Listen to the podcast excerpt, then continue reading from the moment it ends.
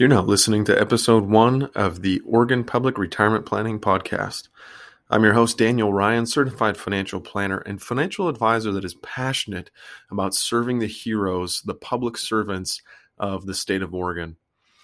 I was really excited to start this podcast knowing that there is so much complexity to the second most complex pension in the entire country, Oregon PERS.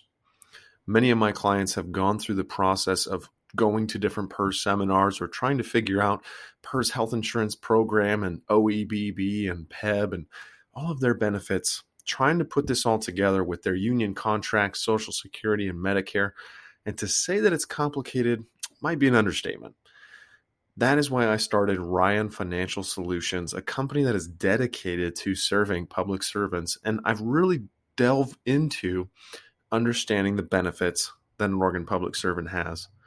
I became really passionate about it because not only is my wife a, a, public school teacher, my dad is a public school teacher, my brother teaches Spanish, and my grandfather was even a, a public servant before he retired and is now under Oregon PERS.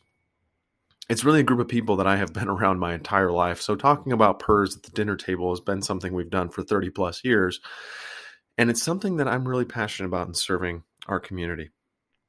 I thought the first podcast that we ever need to do and focus on here is is really debunking maybe the most common myth that I get to see, and that is that someone is in two pensions. That whole concept is actually impossible, yet so many Oregon public servants think that that is what they are in. They see on their pay stub, for example, that it says PERS Tier 1 and Tier 2. Or they might just think that because they were hired on originally in tier two and the IAP is added on there as part of their contributions, that that is a separate pension. And so it can be complicated right from the get go. So I thought in this first podcast, we really need to establish what pension am I in?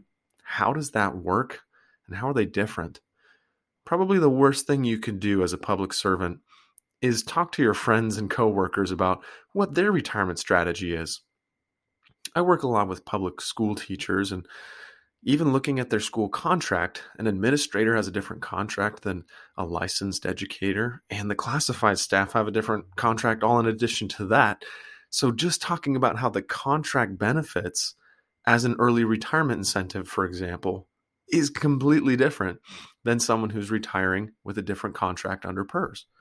So, it's really important that we focus on this today. So, I'm going to start from the beginning with tier one.